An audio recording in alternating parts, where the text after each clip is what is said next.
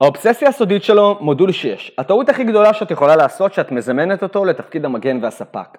הרבה נשים נותנות לגבר שלהם הזדמנות להיות הספק שלהן בדרך שהם יוכלו לסמוך עליהם כאישה וחברה קרובה. עכשיו, אבל אני לא אומר שאין לזה מקום בטווח הארוך, במער... במערכת יחסים של מחויבות בין גבר לאישה, מה שאני אומר הוא דבר שונה. שאין תחליף לאפשרויות האלו שאני רוצה להציג בפנייך. בשביל הגבר שלך כדי שהוא יוכל להרגיש המגן. הסיבה היא פשוטה, הוא לא מזהה תמיכה רגשית כתמיכה. כן, אני יודע שזה אחד הדברים שאת הכי רוצה ממערכת יחסים קרובה ואני מקווה שהוא יזהה את החשיבות של להתחבר איתך ככה, כן? אבל בכל מקרה, את לא צריכה לצפות שהסוג הזה של החיבור רגשי ימלא את הצורך שלו בתור ספק. אוקיי, בואי ניקח הפסקה כדי לעשות סקירה מהירה רגע. חמשת הצעדים שישנו את הגבר שלך, אלו פעולות שיגרמו לך להיות במרכז תשומת הלב שלו. עכשיו, הדבר הראשון שאת צריכה לעשות זה לתת לו מיקרו אפשרויות כדי לפגוש את הצרכים שלך וזה יעשה אותו שמח. הדבר השני זה להראות לו את הערכה שלך, שהוא מרגיש שהוא עובד דרך השמחה שלך וזה יגרום לו להרגיש שהוא מנצח במערכת היחסים איתך. הדבר השלישי זה לשמור על המומנטום של הצלחה שהוא מתנסה בכל אחת מהאפשרויות שנתת לו לנצח, שהוא עושה אותך שמחה. והדבר השלישי זה את תעזרי לו לקבל יותר מושג על מי הוא ומה הוא רוצה ממערכת היחסים איתך. והדבר האחרון, תראי לו שאין לו את האופציה לבחור בינך לבין ההרפתקה של רדיפה אחרי החיים שהוא באמת חושק בהם. אז עכשיו אנחנו הולכים לדבר על המטבע הסודי של מערכות יחסים. מה רוב הנשים מחפשות ברבע הראשון של החיים שלהם? אז זה בדרך כלל נישואים, וזה יפתיע אותך ללמוד שהסטטיסטיקות מראות שרוב הזמן נשים נהיות מדוכאות בחודשים הראשונים אחרי שהן מתחתנות. חתונה זה דבר יפה, זה דבר מקסים, זה מאגד את כל מי שאוהב אותך לחגוג איתך, איזה כיף. השקעת כל הזמן והאנרגיה לתוך האירוע הכי אלגנטי ומלא משמעות, חלמת על החתונה שלך מאז שהייתי ילדה קטנה, וזהו, זה נגמר. שגרת החיים הרגילה נכנסת לפעולה שוב, והנפילה אחרי אירוע כזה משאירה המון נשים למטה. אני צריך לספר לך משהו מנגד, ואני רוצה שתשמרי על הראש שלך פתוח, בגלל שמה שאני הולך לספר לך יכניס אותך לשוק. אחד המצבים הכי נפוצים שאנשים נהיים הכי מדוכאים בהם, זה אחרי שהם השיגו מטרה גדולה בחיים שלהם. ביליונרים מדוכאים. תדמייני שיש לך יותר כסף ממה שיכולת לבזבז כל החיים שלך. זה מה שקרה להמון מיליונרי אינטרנט שמכרו את החברות שלהם. מצאו את עצמם עם יותר מדי כסף ממה שהם היו צריכים, אפילו שהם חיו סגנון חיים ראוותני ובזבוז כסף על כל מה שהם רצו. זה נשמע יותר טוב מכדי להיות בעיה, לא? והאמת היא שהרבה מהעושר הפתאומי הזה והביליונרים התחילו להרגיש מדוכאים. רובם התנסו בסנסציה חסרת כיוון שהם השקיעו לעסק חלומותיהם ועבדו קשה למכור אותו. הסתבר שזה נהיה משעמם לשתות וודקה ליד הבריכה באיזה שלב, אה? טוני רובינס, נואם המוטיבציה המפורסם, תיאר את החוויה האישית שלו בצורה בלתי רגילה.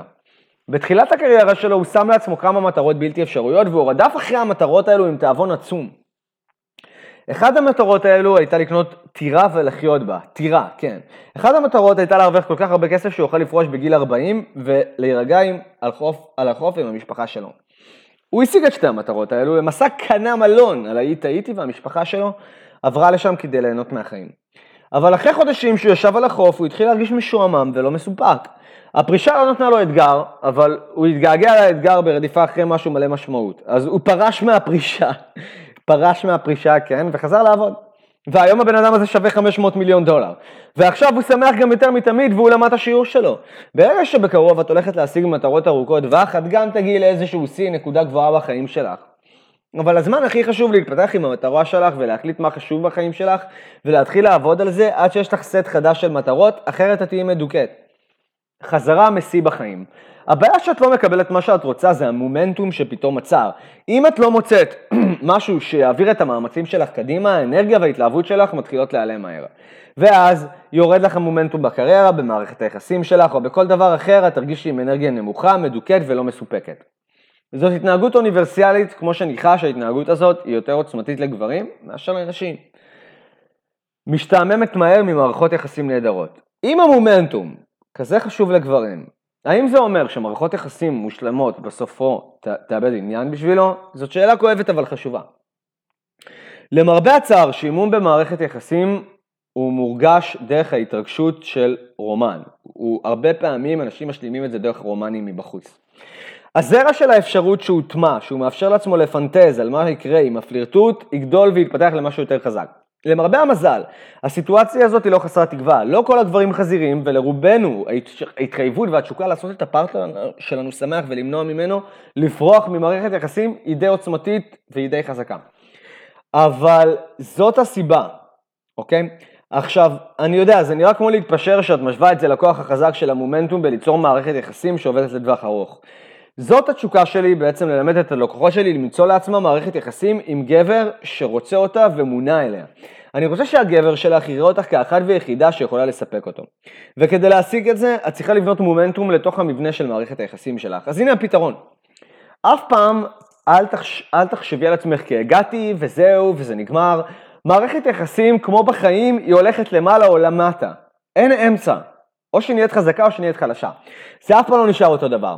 זה אולי נשמע כמו חדשות רעות, אני יודע, אבל זה חדשות נהדרות לאלו שמעריכים את המומנטום והיופי של מערכת היחסים. גברים צריכים התקדמות, וזה לא משנה כמה היא קטנה, אנחנו צריכים להרגיש שאנחנו עובדים על משהו ששווה, וזה משהו שמדליק חלקים במוח שלנו לשחרר אנרגיה ולגרום לנו להרגיש שמחים ומעורבים בחיים, גם אם זה עבודה, מערכת יחסים או כל דבר אחר שגמרנו. האם אני צריכה להיות קשה להשגה, את שואלת את עצמך, נכון? אוקיי. בטח שמעת מושג קשה להשגת כדי למשוך גברים בדוק. זה מבוסס על העניין של מומנטום. הוא צריך להרגיש כאילו יש אתגר והוא רודף אחרייך, הגיוני? בזמן שאני לא חסיד של השיטה הזאת בצורה הכי טהורה שלה, השיטה הזאת עובדת תחת כמה נסיבות בתקופה קצרה של זמן. זה עובד בגלל שבדרך זה מדליק את העניין ואת המעורבות דרך המטרות שאת חושקת בהן במערכת היחסים. זה נותן למוח הגברי את מה שהוא מחפש והוא מתנסה בתשוקה וזרם של אדרנלין ועונג כשהוא מתמודד עם האופציה ללכת אחרי האתגר, אבל יש לי משהו הרבה יותר חזק בשבילך. אל תשחקי אותה קשה להשגה, במקום זה, במקום זה, תשחקו אותה קשים להשגה ביחד. תשחקי אותה קשה להשגה דרך מטרות מערכת יחסים משותפות שהן קשות להשגה, אוקיי? אז עוד, עוד מעט תביני איך זה עובד. אז במקום להיות האדם שהוא קשה להשגה, את רוצה ליצור מערכת יחסים משותפת ששנוכים עובדים עליה ביחד להשיג, אבל את המטרות שלכם שהן קשות להשגה. את מתחילה להבין איך זה עובד? אז אם את עושה את עצמך המטרה היחידה בשבילך קשה להשגה, אז את משחקת משחק שיגמר לו אמיץ מהר מאוד. אבל אם את עובדת ביחד, כדי להשאיר את החיים אחד של השני בהזדמנויות בלתי נגמרות, לרדוף אחרי אושר ואושר, האפשרויות הופכות להיות בלתי נגמרות. התקדמות קטנה עובדת. מחקרים מראים שהתקדמות קטנה היא עוצמתית כמו פריצת דרך ענקית. הסיבה מספר אחת לשריפות בעבודה, ובעצם לכך שאנחנו מאבדים עניין בעבודה שלנו, זה בגלל שאנחנו לא מתקדמים בכלום, זה נהיה עינוי. האזור החדש הזה בפסיכולוגיה חיובית חשף את הסיבה מספר אחת לשמחה, וזה לא מה שאנשים ציפו. בגלל שחוקרים חיפשו נסיבות חיים שקשורות לשמחה, ומה הם מצאו במקום? התקדמות. אנשים מרגישים בשיא האושר שלהם שהם עושים התקדמות קטנה דרך המטרה שהם רוצים ללכת אחריה. את רוצה להרגיש יותר שמחה היום? אז שימי לעצמך כמה מטרות קטנות, ואל תדאגי לגבי להשיג אותן. אני רוצה שפשוט תתמקדי בלעשות התמקדות, התמקדות, התקדמות קטנה. הדשא תמיד ירוק. את מכירה את זה, הדשא תמיד ירוק בצד השני של הגדר או בדשא של השכן, כולם מכירים את זה. אז ככה המוח האנושי חושב על מערכות יחסים אחרות, אבל את יכולה להשתמש בזה לטובתך והנה איך. אני רוצה שתדברי עם הפרטנר שלך על החלומות והתקוות שלך לעתיד, גם שלך וגם שלו. תדברי על ההשראות שייתנו לך יותר חופש, הנאה וכל דבר שתרצי, ולמה? בגלל שהמטבע של מערכות יחסים שמחות הוא התקדמות. תעשי את העתיד שלו איתך לתוך הצד השני של הגדר, ואת תשיגי את זה על ידי דיבור ולפעמים על איך לעשות את זה בדייט הבא שלכם, שבוע הבא, חודש הבא ואולי שנה הבאה. זה ייקח את תשומת הלב הטועה שלו מנשים אחרות וימקד את זה במקום על הצד השני, על הגדר, בזמן שהוא מחזיק את היד שלך. והנושא הבא שאני רוצה לדבר איתך איתו, הוא נקרא תמקסמו את ההנאה אחד של השני. מה שאני עומד לספר לך עכשיו זה סופר חשוב, ואני לא רוצה שתחמיצי את זה. מה שאני עומד לחלוק איתך הוא קונספטואלי, ואם את לא מבינה את הקונספט, את תחמיצי את זה ביג טיים. הקונספט הוא כזה, המפתח האמיתי לבניית משמעות ומטרה לתוך מערכת היחסים שלך הוא לעשות את המטרה המשותפת שלכם כזוג כדי למקסם את ההנאה אחד של השני. עכשיו תני לי להסביר את זה רגע עוד. דיברנו על הקסמה, נכון? והאינסטינקטים הגבריים שדורפים את הגבר שלך. המפתח הוא להשתמש באינסטינקטים האלו בחיים שלך כדי לגרום לו לגרד את השיניים לתוך אתגר חדש שקשור למערכת היחסים שאתם חולקים. תראי, רוב הזוגות מניחים שהנקודה במערכת היחסים שלהם שהם עושים אחד את השני שמחים היא, היא, היא בהתחלה והם לעולם לא יעשו את המטרה הזאת מודעת וידברו על זה, הם לא ידברו על זה כזוג. זה איפה שאת הולכת לזרוח מעכשיו.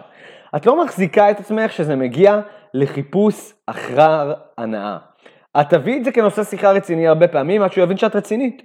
את למעשה רוצה שהוא יודע בתשוקות הגדולות והקטנות שלו כדי ששניכם תוכלו לעבוד על התשוקות האלו במודע כזוג. כן, זה גם למערכות יחסים חדשות. לפני שנתחיל ונצא לפיקניק, אני רוצה שתחשבי על הרעיון שפועל לזוגות נשואים או אלו שבמערכות יחסים ארוכות, מערכות יחסים של מחויבות. מהדייט הראשון את יכולה לגשת לכל מערכת היחסים כתרגיל לתקשורת פתוחה כדי להשאיר את החיים אחד של השני. את יכולה להפעיל את המשמעות והטריגרים שלו מההתחלה, אבל מה אם אנחנו לא רוצים אותם דברים? תפסיקי להעמיד פנים שאת רוצה אותם דברים כמו כולם, תפסיקי להעמיד פנים שאת רוצה מה שהחברה רוצה שאת חושבת, תעשי מה שעושה אותך שמחה.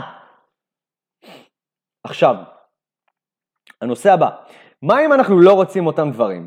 את והפרטנר שלך לא צריכים לרצות אותם דברים. תעבדו באותה קבוצה כדי לעשות אחד את השני שמחים. תערבו הרבה פניות אחד לשני וחיפוש אחרי דרכים וסינרגיות כדי לפגוש את האזרחים אחד של השני. כדי להתקים את הרעיון הזה אני רוצה לשתף איתך במאמר שכתבתי שקשור לרעיון הזה. המאמר הזה משתמש בדייט יחידי כדוגמה להזדמנות שיש בה הרבה כיף בתהליך של לנסות לעשות אחד את השני שמחים. בזמן שתקראי את זה, אני רוצה שתזכרי שיש פעילויות מסוימות שהן לא הנקודה. הנקודה האמיתית היא להפעיל את תחושת המשמעות שלו, הדרייב שלו, ללכת אחר אתגרים ולהיות ספק של דברים שאת צריכה. את יכולה לעורר את האינסטינקטים האלו לטובתך בתוך מערכת היחסים שלך, והמומנטום, תאמיני לי, הולך להיות לצידך. הדייט המושלם. האם הדייטים שלך מתחילים להרגיש די גבוהים, צפויים ומונוטוניים? זה קורה, זה בסדר. כאשר ארוחה וסרט הם מרגשים בפעם הראשונה שחלק את זה עם מישהו חדש, ואז זה נהיה משעמם אחרי כמה זמן, זה הגיוני, זה קורה לכולם. אבל מה צריכה לעשות כדי להזריק את האנרגיה והתשוקה הזאת לתוך הדייטים שלכם? אז הנה איך עושים את זה. תתחילי עם שיחה. את והפרטנר שלך יכולים ללכת לארוחה, לארוחה עם פריט אחד באג'נדה שלך. את הולכת להנדס את הדייט הכי מרגש ובלתי נשכח שאת יכולה לדמיין.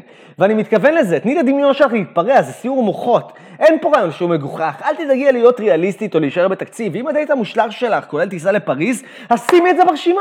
דברים טיפשים הם גם בסדר. רוצה להחליק ב roller blades? אחלה, שימי את זה ברשימה. אל תהיי ביישנית בסיור מוחות ואל תדאגי להישמע אנוכי. אפילו אם הוא שונא את הדברים שאת רוצה לעשות, זה לא משנה, אחרי זה שניכם תעבדו על זה ביחד ותמצאו פשרות ביחד. המטרה בשיחה הראשונה היא ליוצא הכל לשם. זה חשוב בגלל שאחד הדברים שגורמים לדייטים להיות בנאליים, עם מגוון צר של תחומי עניין משותפים. אנחנו נוטים לחשוב על דייטים ככל או הרפתקאות של כלום. את אוהבת מסעדות יוקרה והוא מרגיש לא קשור. אין דרך לערבב את שניכם, אז תעשו משהו ששניכם יכולים ליהנות ממנו כמו ארוחה או סרט, בוודאי, זה עדיין כיף, אבל זה רחוק מדייט אידיאלי. מערכת היחסים מחזירה את שניכם אחורה, אבל יש כמה סודות כדי להתגבר על זה, והנה הראשון. לפעמים זה יכול להיות כיף לעשות משהו שהאדם השני נהנה ממנו, רק בגלל שהוא נהנה ממנו, אפילו אם את לא. זה למה זה חשוב שיהיה ציור המוחות הזה, זה נותן לשניכם את ההזדמנות להסתכל מהעיניים של אדם אחר בזמן שאתם מדברים על הרעיונות, במיוחד על כאלו שהם כאילו לא ריאליים. הסוד השני הוא לבנות את הדייט המושלם, שאת חושבת על זה, והרבה זוגות מחמיצים את זה. את יכולה לעשות את זה במנות קטנות. למה לא לעשות פעולות ש... את אוהבת עם מישהו שאת אוהבת, ודברים שאת אוהבת לעשות, ואולי שניהם באותו דייט. זה אולי דורש שינוי בגדים, אבל זה יהיה יותר כיף. מה שמוביל אותי לסוד השלישי, תהיה יצירתית. אולי ארוחת הערב האידיאלית תכלול טיסה לפריז או איזה מקום אחר, אולי במרחק נהיגה, מי יודע? אולי תתכננו את כל הסופש, אין חוקים! תשכחי מלהיות רגילה, תחשבי מחוץ לקופסה ותראי על מה את יכולה לחלום. לבסוף הנה הסוד האחרון, הסיור מוחות וסשן התכנון שאנחנו מדברים עליו, זה עושה די טוב בפני עצמו, רק הסיור מוחות הזה זה נכון. אפילו שאם את יושבת עם הבחור שלך לתכנן את הדייט המושלם, את תתנסי איתו בערב קסום. זה חלקלק בצורה טובה, לא? מערכת היחסים שלך היא מיוחדת. זה מאה אחוז מיוחד, זה שלך, זה שונה מכל מערכת יחסים אחרת, ואני רוצה שתייחסי לזה ככה. קחי את הזמן לתכנן את הדייט המושלם עם הפרטנר שלך, ותהני מכל דקה בהתנסות הזאת, גם בתכנון וגם בהוצאה לפועל. את תעשי את זה, ודייטים משעממים יהפכו להיות נחלת העבר. את רואה את המנטליות השונה שאת מנסה להפסיק לעשות מה שכולם עושים ולהיות יצירתית כדי להגביר שמיכה? זה מה שאני אוהב לגבי הרעיון הזה, שתיכם מפעילים את המוח שלכם לאותה משימה, והמשימה יכולה להיות המקור העיקרי של המשמעות בחיים שלו. כשזה קורה, האינטימות צריך לעוף לרמות אחרות, וכשזה עובד, מערכת היחסים פשוט מניעה ו... זה, זה ממש יוצר מערכת יחסים חדשה בתוך מערכת היחסים הקיימת. ואני יודע שזה קשה לראות את כל ההשלכות של השיטה הזאת, אבל תעצרי ותחשבי על זה לרגע. אנחנו משתמשים בכוח הסינרגיה. כל גורם הוא משמעותי בפני עצמו, אבל כשגורמים אלו נבנים אחד על השני, התוצאה היא ממכרת. במקום זה יש פה אפקט אקספוננציאלי, אנחנו בעצם פה בונים כמה קומפוננטות אחד על השני בצורה סינרגית. אבל אנחנו נתחיל עם ה drive הפרימיטיבי שלו, להרגיש עצמתי בזמן שהוא עושה משהו מלא משמעות, אינסטינקט הגיבור, ואלו הדחפים שהרבה נשים נלחמות נגדם, במקום להשתמש בהם לטובתם. והדבר השני, אנחנו נוסיף את העוצמה של המומנטום שתפעיל את השמחה שתבוא מהתהליך עצמו, ולבסוף, אנחנו נאחד את שתי הכוחות האלו למערכת יחסים עצמה ולמערכת יחסים חזקה. במודול הבא אני רוצה לתת לך דוגמאות על איך את יכולה לשים את שיטת המומנטום לתוך פעולה. אז זה מודול 7 של האובססיה הסודית שלו, נתראה במודול הבא, להתראות.